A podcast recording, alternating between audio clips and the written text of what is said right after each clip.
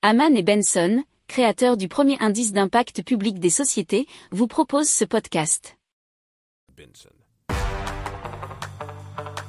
Le journal des stratèges. Alors comme vous savez euh, sans doute, l'objectif de l'Union européenne, c'est euh, d'arrêter la vente de voitures neuves à, énergie thermique après 2035 euh, afin d'éviter les émissions de CO2 et surtout d'être à zéro émission de CO2 le plus rapidement possible. Et donc il y a certains constructeurs qui travaillent sur des solutions alternatives afin de continuer à rouler avec des motorisations thermiques et le but sans polluer. Alors l'une des solutions, nous dit bfmtv.com, c'est le carburant de synthèse qui est appelé e-fuel ou e-carburant. Alors certains euh, ont déjà été contraints dans l'histoire par manque de pétrole de créer ce genre de carburant. C'était notamment l'Allemagne pendant la Seconde Guerre mondiale ou l'Afrique du Sud dans les années 50-60.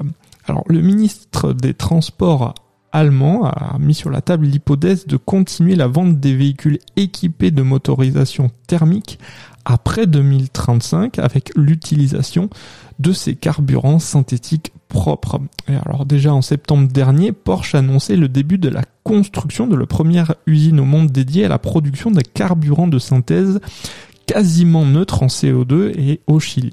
Alors ça serait, euh, ça a été plutôt en partenariat avec Siemens Energy, avec une société euh, chilienne qui s'appelle HIF pour Highly Innovative Fuels, mais aussi euh, ExxonMobil ou Enel. Alors l'usine est installée en Patagonie, doit produire 130 000 litres d'e-fuel dès cette année et vise 55 millions de litres en 2024 et 10 fois plus en 2026. Alors l'estimation des futurs tarifs, c'est pour euh, l'instant quand même euh, dit comme un carburant de riche puisque vu la production très faible actuelle, on est plutôt autour de 5 euros le litre. Si vous aimez cette revue de presse, vous pouvez euh, vous abonner gratuitement à notre newsletter qui s'appelle La lettre des stratèges, LLDS, qui relate, et cela gratuitement, hein, du lundi au vendredi, l'actualité économique, technologique, énergétique, mais aussi de l'hydrogène, et puis de tout ce qu'on trouvera super intéressant pour votre vie. Pour approfondir ces sujets, abonnez-vous à la newsletter de Haman et Benson et écoutez nos autres podcasts que vous retrouverez dans les notes de l'émission ou sur notre site internet.